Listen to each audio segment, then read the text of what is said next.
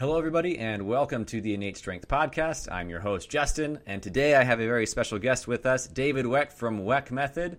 Super excited for this interview. Uh, I've known David for a few years. I went to, I think it was number 10, the WMQ, was the first time I met David. And super excited to have this opportunity to answer some, have him answer some of the questions you've been asking. And uh, I'm really just going to let this be an opportunity for David to do what he does best. How are you doing today, David? Doing fantastic, Justin. Glad to be here.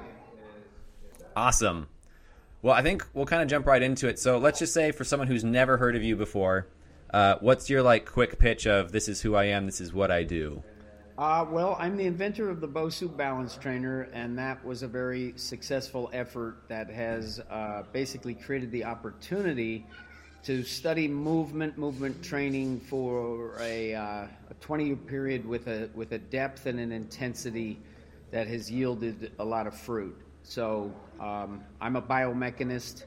Uh, my stated mandate is every step stronger for everyone.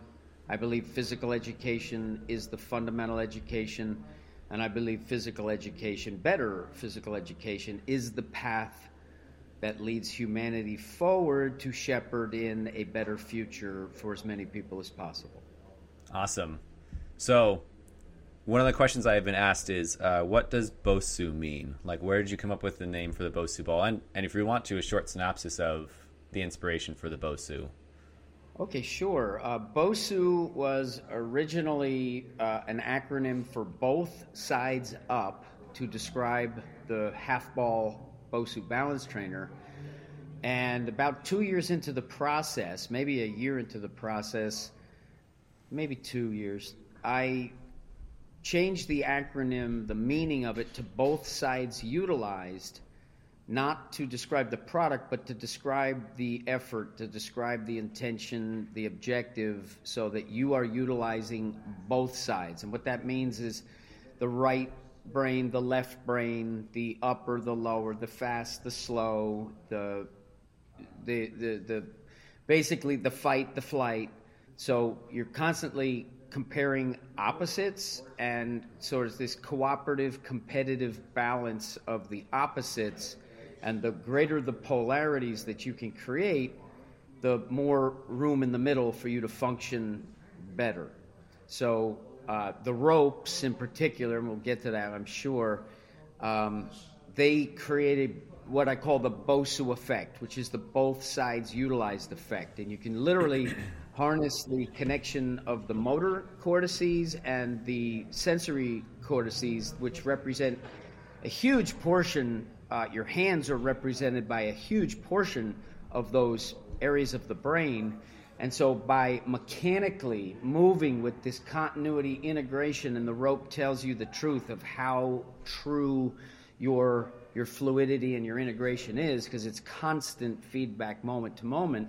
So you can zero in on a highly balanced state between the motor sensory cortices on both sides, and that will tend to create a greater harmony of the entire brain so oftentimes people will get great ideas and thoughts. They will feel better and more amped up to perform better after a set of the ropes. And because our objective is not to jump the rope as much as it is to download the athleticism and the rotational aspect of the rope, which makes you better at jumping it as a side effect. But what we're going after is the rotational movement training of it. Now, the Bosu ball that set this whole thing into motion stemmed from a lower back injury that I had that caused chronic pain for a year. I discovered the stability ball, uh, realized the inherent risk of standing on the ball. One night fell off, and you know, as I pondered how am I going to keep training with this wonderful interface, I thought, what if I cut it in half? Boom! Oh my gosh, what if I cut it in half? That's going to be so useful for so many different people, all kinds of people, every kind of person.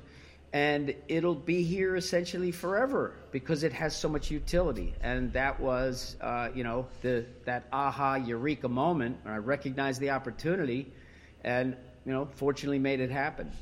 Yeah, that's really cool. I think um, the Bosu has kind of become, and I'm sure you've stated before, a tool that's been utilized in ways that are still useful, but there's so many things you can do with a Bosu ball beyond I think what most people think of, and most people turn the thing over and they try and stand on the flat side. But that wasn't what you designed it for. You designed it to be stood on the ball side and create stability through that, like you're talking about the left brain, right brain capacities. Um, even just having worked with athletes who do, I'll have them do squats on the Bosu ball, or we'll we'll prime with the Bosu and uh, an elastic force, and then the moment they go into their sprint or whatever they're going to do, it's always better. Yes, you're charging the nervous system with almost a current because elastic force is faster than gravity. So you're stimulating whatever the metric of force is with a with a faster elicitation or a faster stimulus for your motor uh, for, for the for that motor units and you're able to recruit at, at, at a speed for any given uh, metric of, of force and as far as standing on the Bosu ball, whether you're on the dome or the platform, there's another acronym is balance of stable unstable. So when the dome is up, the device is 100% stable and it's there no matter what you do. And that means you can jump on it with many times force of your body weight. So you and it's very safe. All you got to do is get a foot to the floor. And so it gives us this incredible training opportunity to be challenging and perfecting balance without the risk associated of that activity. As you increase the challenge to balance, it tends to coincide with increased risk. And now you have to play that game of risk and reward. But with the Bosu ball dome side up, the risk remains very low, essentially, no matter what you do with it. Whereas the platform side has a different property where it is a unstable, unstable right? So it's tilting and now it's there, but it, when the dome is up, it's a stable, unstable. And many people don't realize that that is a fundamental distinction that really isn't presented or or the quality, the the aspect of it that there's really no other device that does it like a Bosu ball. So it's very unique and extremely useful um, because of that property. It, it, it's very inviting for a huge uh, section of the population. You know, kids can use it efficaciously, and seniors can use it efficaciously, and everybody in between. So, and you know, not to mention that you can position various body parts on it to create unique leverage opportunities where you can train the whole body and incorporating dumbbells and other tools with it gives you even more application. So it's it's a wonderful device that I think is here to stay. There will always be Bosu balls, in the same sense that there's you know always going to be a dumbbell. Yeah, absolutely. Um, and I think that's a great segue to so Bosu's kind of where you started and where you've come from, and the big thing that we're seeing now is the development of the propulsors, right? These speed trainers. And I've been seeing a lot of cool stuff you've been posting of people using those, and I keep seeing more and more people use them. And as I use them with my own clients, they just produce a really fascinating integration of the body. Um, but the question I've been asked by people is what's the difference between using a pulsar and just like a rhythm shaker that you can buy like at Guitar Center or something like that? Mm. It's a great question. Uh, first, you want to make the distinction between a propulsor and a solid weight. So, and then we'll talk about how it compares to the rhythmic egg at, at a guitar store. Because I've been to the guitar store and I've played with them.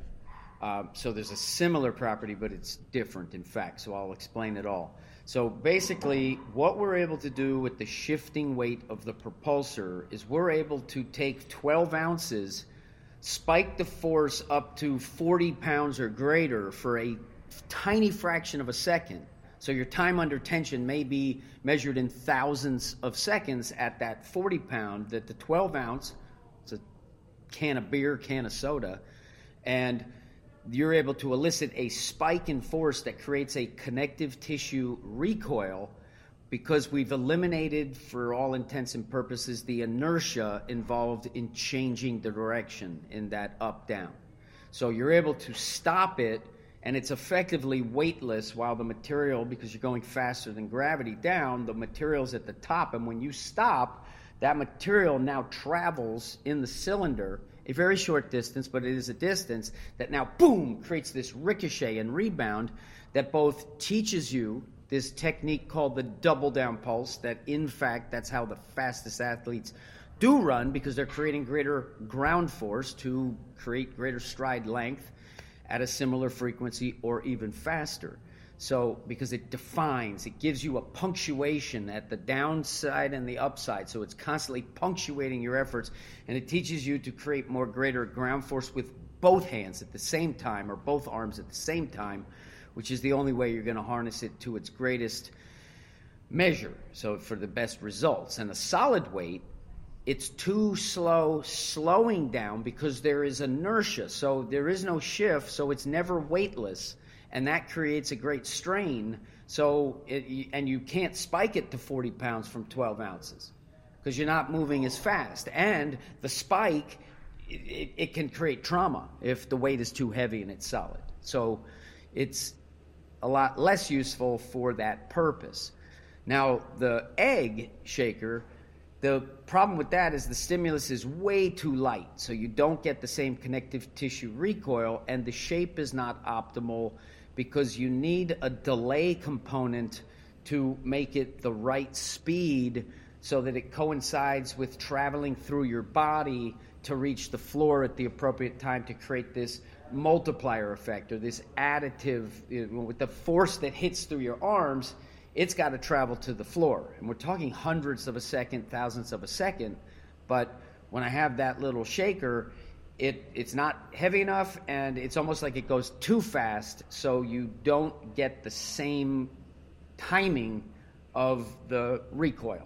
So that would be a distinction of why um, that, that would be a less effective means by which or a less effective modality.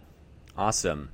So I remember um, you used to have the, I would call them the classic pulsers, right? The the early model of those. When you created these new ones and they came out, I noticed they were a bit larger in size. So would you say that the larger size was coinciding with that space that you wanted to make a better pop at the bottom and at the top? Um, well, what I would say about that is in the prototyping phase, when I was you know proving the concept, I sold several thousand units that were handmade. And so I was basically draining bottles of bubbles, drying it out, putting steel shot in, and then putting a grip on it. And that would house either 8 ounces or 12 ounces. And then I would use little Mentos bottles to and put the steel shot in, tape it all up. And that would be a, either a 4 ounce or a 2 ounce. And when you're building handmade units, uh, Elon Musk says that you know the prototype is easy to build but scaling it is where the challenge is so what we did was we made mm. once you once you're into manufacturing you're you're spending a considerable amount of money to build just one unit because you're building tools that go on machines and there's a lot of steel and we're talking tens and hundreds of thousands of dollars and so we have to get the propulsors off the ground, and I've got a version 2 already prototyped, and there will be uh, metrics where it will be able to you know feed you the force, the right left balance, the cadence, and everything. You know, so it'll be associated with an app on your phone eventually. But we've got to get this thing off the ground. And one of the unfortunate realities is that human nature oftentimes um, works against innovation because those people um, who are teaching the current state of the art uh, have an inherent fear that a new adjustment in the state of the art will now render them less useful. And so, what will end up happening is their expertise is in an area that doesn't include this new in, uh, this new innovation, and therefore they will use their position to dismiss it, to ridicule it, to you know completely reject it, and ultimately just ignore it. And that's what's happened with the propulsors. It happened with the high jump technique that Dick Fosbury did. It took eight years for his technique, which is, in hindsight, shame on anyone who doesn't immediately see that the physics of it are superior, right? You cannot compete with the old technique, but yet Four years after Dick Fosbury proved it and set an Olympic record, winning the gold medal, not the best athlete in the field, the only one doing this unique technique at the time. Four years later, the guy who won didn't jump as high as Fosbury, better athlete, didn't jump as high to win the gold medal, but he was using the old technique. Until finally, eight years later, the you know the, the the power structure, the intelligentsia, right? The current coaches and all the people associated with it. I mean, you can't keep the truth down forever, and athletics are very competitive. So if there is a God's honest advantage, eventually that God's honest advantage is going to surface and become what it is. And since I know what it is, I have 100% confidence that the propulsors will become a ubiquitous tool that is a box that you just check because nobody, and this is the surprising part, nobody ever figured this out that you can add weight to the system in the distal extremities to create a teaching training effect that will make you faster. And going upstairs, you can actually climb the staircase faster with less effort than the with the propulsors than without.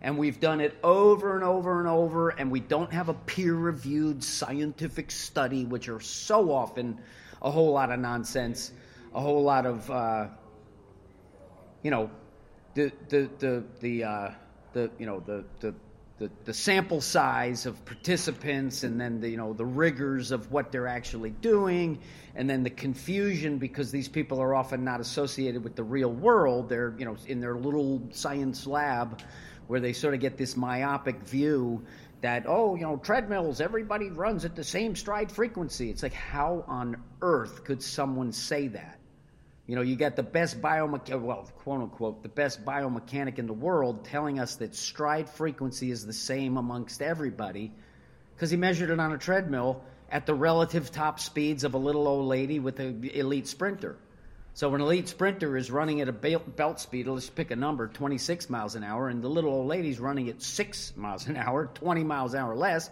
And yes, under those circumstances, you will have, you know, a similar time in the air, right, as the treadmill, as you basically balance and keep up with the belt, right? So a relative top speed on a treadmill will yield that. You can observe it. It's okay, great. We have science that proves that a treadmill top speed relative to different people, you spend the same time in the air. But anyone who translates that to the real ground, I mean, go to a soccer game and look at the kid who's fast. And now look at the kid who's slow. Who's turning over their feet faster? Usain Bolt, the fastest guy in the world, has a stride frequency that is slower than anyone else he's racing with because he's so tall that his stride length makes up for the deficiency in the stride rate. And if he had the stride rate of the of the guys who are slower than him, he'd be, you know, eight seconds. right in the eights, he'd go below nine if he if he could actually turn it over at the speed of a Tyson Gay, for example, because his stride length is so long. So we ha- we can never forget to to anchor what we what we uh, study and then come to accept as information and knowledge. It has to be rooted in first principles physics. And if you're making certain assumptions that disassociate you from first principles because you're building on, you know, the lecture that you just went to where he told you something wrong, well, then you're, you're building a, a house on sand and eventually it's going to collapse. So, and I say this with uh, a certain amount of disappointment in the industry because there, there seems to be an incredible lack of professional curiosity, right? So if you're willing to ridicule, dismiss, and ignore something without putting it to any kind of a test, just out of hand, literally out of hand, well, then what do you really know? Right? And where's your curiosity? Here's a guy making these incredible claims and you just completely ignore it. So it's just a fact of life, and we will overcome this, and then we will accept the people who, you know, ridiculed it and said no and then everybody can kumbaya and we can make the world better, right? And until such time, I'm just going to keep fighting the good fight and not fight the mean fight, which is what I did in the beginning.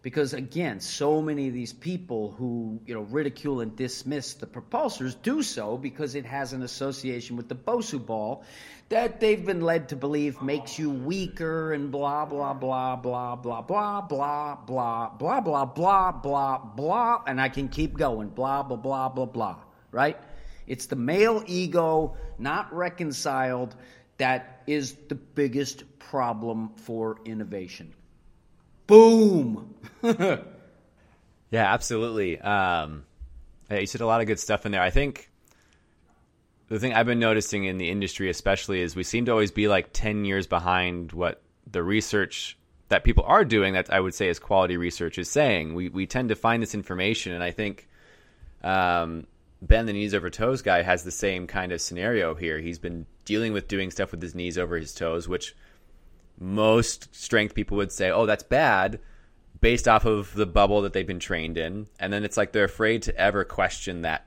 bubble. But if we want to find the best answer, we should always look at if someone has a claim that sounds different than what I've been told, then I should be able to easily refute it by doing it and showing why it doesn't work. And it's just odd that the response is instead, as you said, no, I just don't want to do this because that sounds dumb. Because it's it's a it's a it's a weird tool and we've never done that before. So why would what we've not been doing be better than what we've been doing, even when it produces results anecdotally or through experience that are better than what they've been getting through their peer reviewed studies? Art will precede the science, okay? Innovation does not come from the laboratory. They're always behind. And in many cases, when it comes to biomechanics and locomotion, just fundamentally wrong in their understanding. And it is ego and it is jealousy from those people who look at Ben Patrick and say, oh, you know, that's stupid or blah, blah, blah, blah, blah, blah. Again, you can go blah, blah, blah for years and years until Ben Patrick adds 26 inches of vertical leap as an adult. Are you kidding me? That is the greatest athletic transformation on planet Earth that I am aware of. It's easier to lose 600 pounds than it is to add 26 inches of vertical jump on top of whatever you had, to be up in the mid 40s right? To chip your tooth on the basketball rim. And if I see a guy who's suddenly slamming the ball in a dunk, in a game, any way you want it, he can bend his knees all the way and slam dunk it forward, backwards, sideways, don't matter. Well, then we need to pay attention to that because that is something that cannot be ignored. And it is ignored and it's ridiculed and it's, you know, Frankly, if I see anyone ridiculing him, instantly they are blocked from my social media. I want nothing to do with that person because that person can't handle the truth. Okay? And if you can't handle the truth, you don't deserve to be on the cutting edge. And that, unfortunately, is just, again, back to human nature. Blah, blah, blah, blah, blah, blah, blah. And if somebody is demonstrating efficacy that is unprecedented, then you owe it to yourself and the people that you work with to understand it and verify one way or the other. Right? Maybe it doesn't work for everybody. Maybe. Okay, great. But does it work for someone else? Right? How many people does it work for? And now you look at what Ben is doing, he will go down 25 years from now, he's a legend okay, a legend in the fitness. Like, I'm an historian of the fitness and sports training industry. I am literally an historian with it. I study it. I can tell you the whole Arthur Jones Nautilus transition to, you know, the different various factors of, of who's contributed what. I've tried to study everybody, okay? And it is ego and it is jealousy that made Ben, you know, live in obscurity until the overnight success happens a decade into it, right? So the proof is so overwhelming there that anyone, again, who tries to deny that, ridicule it, ignore it, I want nothing to do with that person for the time being. For the time being. And once you come to the fact that you're going to accept and handle the truth and then teach it, well, then you can, you know, then I'll associate with you. But I ain't I don't want to have anything to do with those people whose ego is too fragile to accept reality. Boom. Absolutely. Yeah, I think um, this is kind of where I've been studying things recently, and that's leading us now to the study of the fascial system of the body. I mean, 10 years ago, people would have talked about it more as a glue, like, well, it just holds the stuff to the other stuff. But research is showing, and as we've been seeing with uh, your core fist work and the, the studies you've been doing on the hands, that there's this connection basically between all tissue, including my extremities, to maximize force production and torque or tension, however you want to describe those things uh, so one of the questions that I've been getting asked is, uh, what what would you say in, in David's world is the deal with fascia, and how are we utilizing that today in terms of creating better athletes and better people? Well, first of all, the neural communication, the hard, the hardwiring the electricity, the signals within the body is far more integrated with the fascia than it is in the other tissues. The fascia is the ubiquitous, it basically separates and surrounds everything, and you can think of it as four fundamental levels.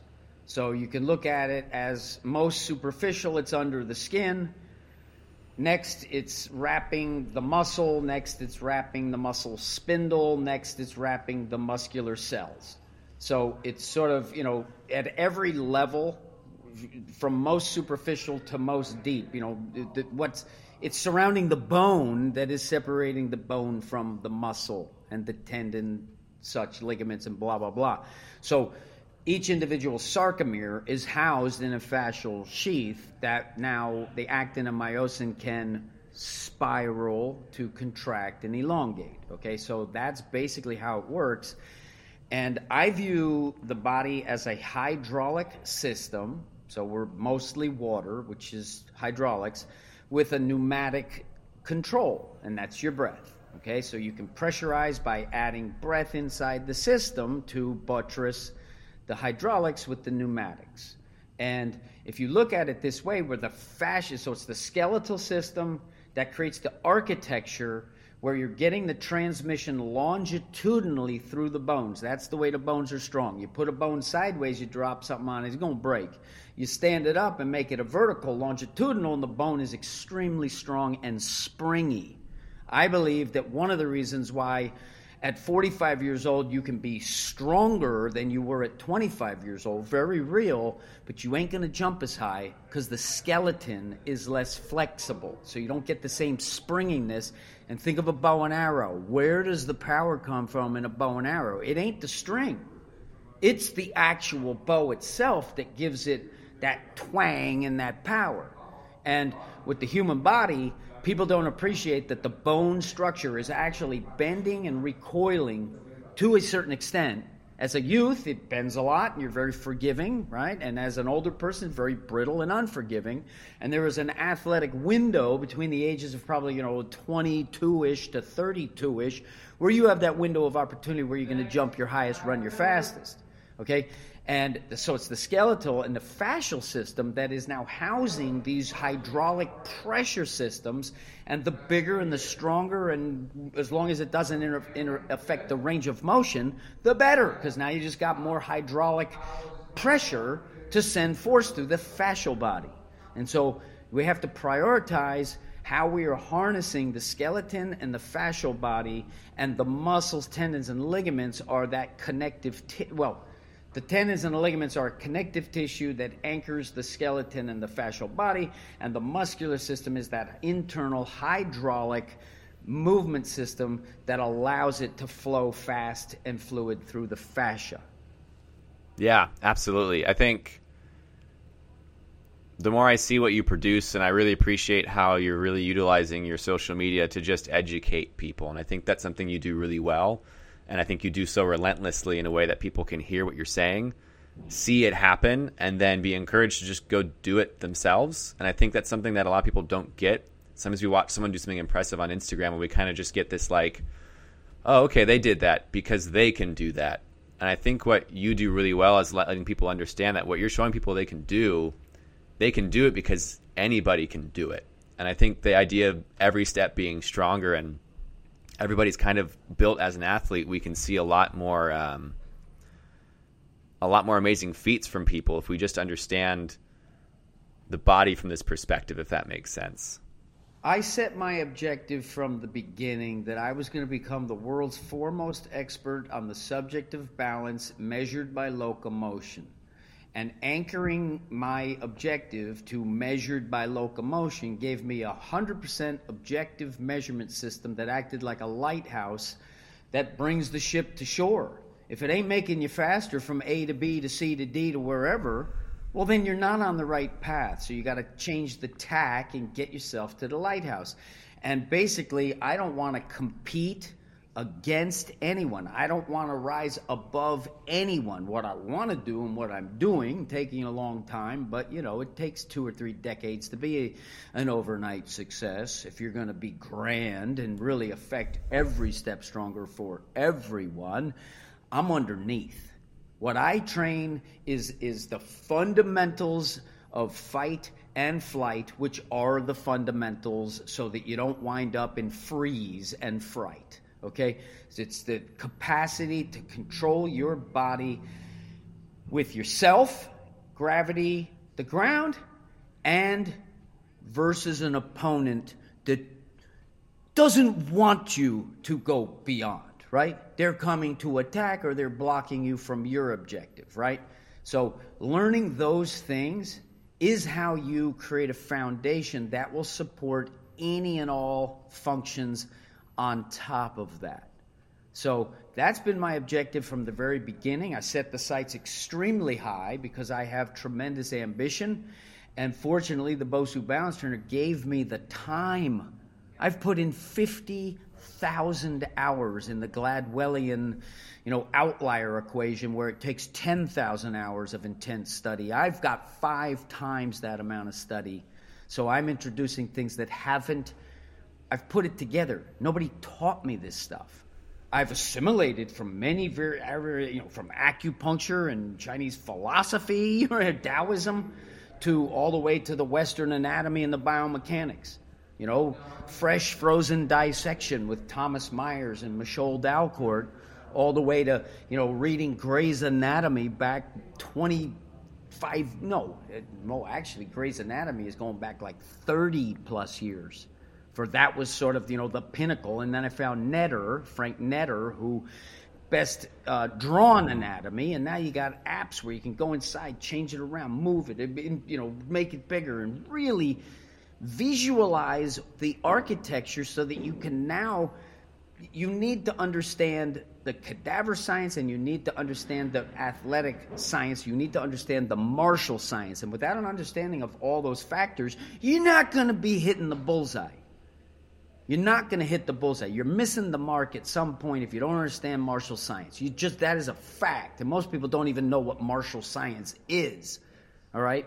And if I had the burden of having to deliver sessions that are coherent and you know the whole hour has been you know constructed to give you your best experience, then I wouldn't know what I know because you can't come into the weight room saying, well, you know, guys, we're, going to try a little experiment today. I don't know if it's going to work. Might make you worse, might hurt you. I don't know. But we got to test it. No, no, no. You're not going to retain clients that way, right? And because the success of the Bosu Ball meant that I didn't need to train anyone if I don't want. What day is it today? Does not matter, right? So I was I was gifted and afforded time the most valuable commodity that we have is health and time. So you can spend your time doing what you love and what needs to be done. Right? We need we need we need to look beyond where we are and we need to have a long-term perspective and we need to be patiently persistent and relentless that we're always seeking better and never content with best because what comes after best is better so there's nothing that comes after better except better and better and better. And as you're pruning away the inefficiencies and we get more advanced in the study and the understanding, the art and science of physical education, physical fitness, athletic, athletic performance, that's what I'm interested in. And again, ego, jealousy. The male ego, not reconciled, is a force that holds people back and it causes a lot of problems in the world. So I like the balance where it's not just about bigger, faster, stronger, it's about soft, receptive, yielding, and very, very um, devious in the sense that if you attack, oh, you can't even find me. So your strength, oh, now I suddenly have the opportunity to use that against you, right? The more sophisticated, the soft fist educated, where my bone structure can create more penetrating power. So even if I'm not as good as you, I can perform better when I understand where I get the most return from my time and effort training. So basically, that's the broad stroke of what it's all about. Every step stronger for everyone requires that relentless pursuit of better. Because without it, you get to stasis, and now, okay, you know, and, and, and for those who, you know, copy and rebrand, well, you're yesterday because you ain't today, and tomorrow you're still going to be yesterday if all you're doing is copying. So, and it's a carbon copy that ain't as true. So, boom. Love it. So, with that, uh, I noticed you've been, as always, uh, at the lab in San Diego. You've been doing always more pursuit, more work. Uh, so, what's on the horizon for you right now? What are some things that you're kind of looking towards? Uh, as much as you want to talk about those things, I know you like to kind of keep things under wraps until you feel like you've got a grasp on them. But what are you kind of focusing on now for people? What's the next thing? Well, I think uh, one of the most exciting things that we have in development is a new patented rope. And this will be launched probably May or June.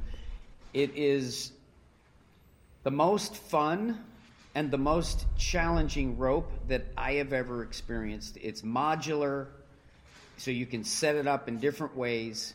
It's fantastic for jumping the rope, it's fantastic for rolling the rope and rope flow. And the carryover benefits to athleticism and even jumping a regular rope is tremendous. So I'm super, super excited about that because the way I look at it is the innovations that I've created and my team here has helped create. Uh, all we need is uh, one more breakout and then everybody's going to see all the innovations and be like, "Oh my gosh, there is a a well, a wealth of knowledge, information, and practical implementation coming out of the Weck Method Lab." And then people will get over it, right? Those with the egos and the problems, okay, get over it, right? Get over it. Let's, you know, let's be cordial and let's communicate, right? So basically, this rope is one of the one of the inventions where I don't like I don't need to explain it to somebody. It's a better jump rope, right? Okay, real simple. You already know what a jump rope is. It's not like a whole new concept that, that is very difficult to wrap your mind around. Like, how the hell are these maracas to make me faster, right? I mean, it's just a it's a concept that if it were known prior, we'd already all be doing it, right? That's the magnitude of that invention of the propulsors. The Bosu ball, again, so simple, but who the hell ever thought of it? Cut the ball in half. So I get this I get this like trampoline effect with a stable unstable device that gives me sort of a center that's the top, not the edge that's the top. A trampoline, you're going down in. It's encouraging you to be center. It's encouraging you to pronate your feet. The Bosu ball is the opposite. You learn how to balance from the lateral to the, the, the the medial, to, to learn the spiral dynamics intuitively because your body can feel it. Feeling is knowing. If you don't know what orange juice tastes like, all the world, all the words in the world cannot give you the knowledge of what it is. You got to taste it to know it. And that's again these these egotistical, unresolved people in the industry, right? That are still ignoring the reality that's come upon them. It's very frustrating because my objective is to help people. That's what my objective is. And when you're ignoring something, there is no way that you can give any kind of evaluation, positive, negative, in between, because you fundamentally don't know. At the most innate, your, the cells of your body do not know. So you know not of what you speak. That is the truth. Boom. Absolutely. I think that's been one of my biggest takeaways from utilizing your philosophy, um, even having worked with Chris for a bit and Alex while he was still there.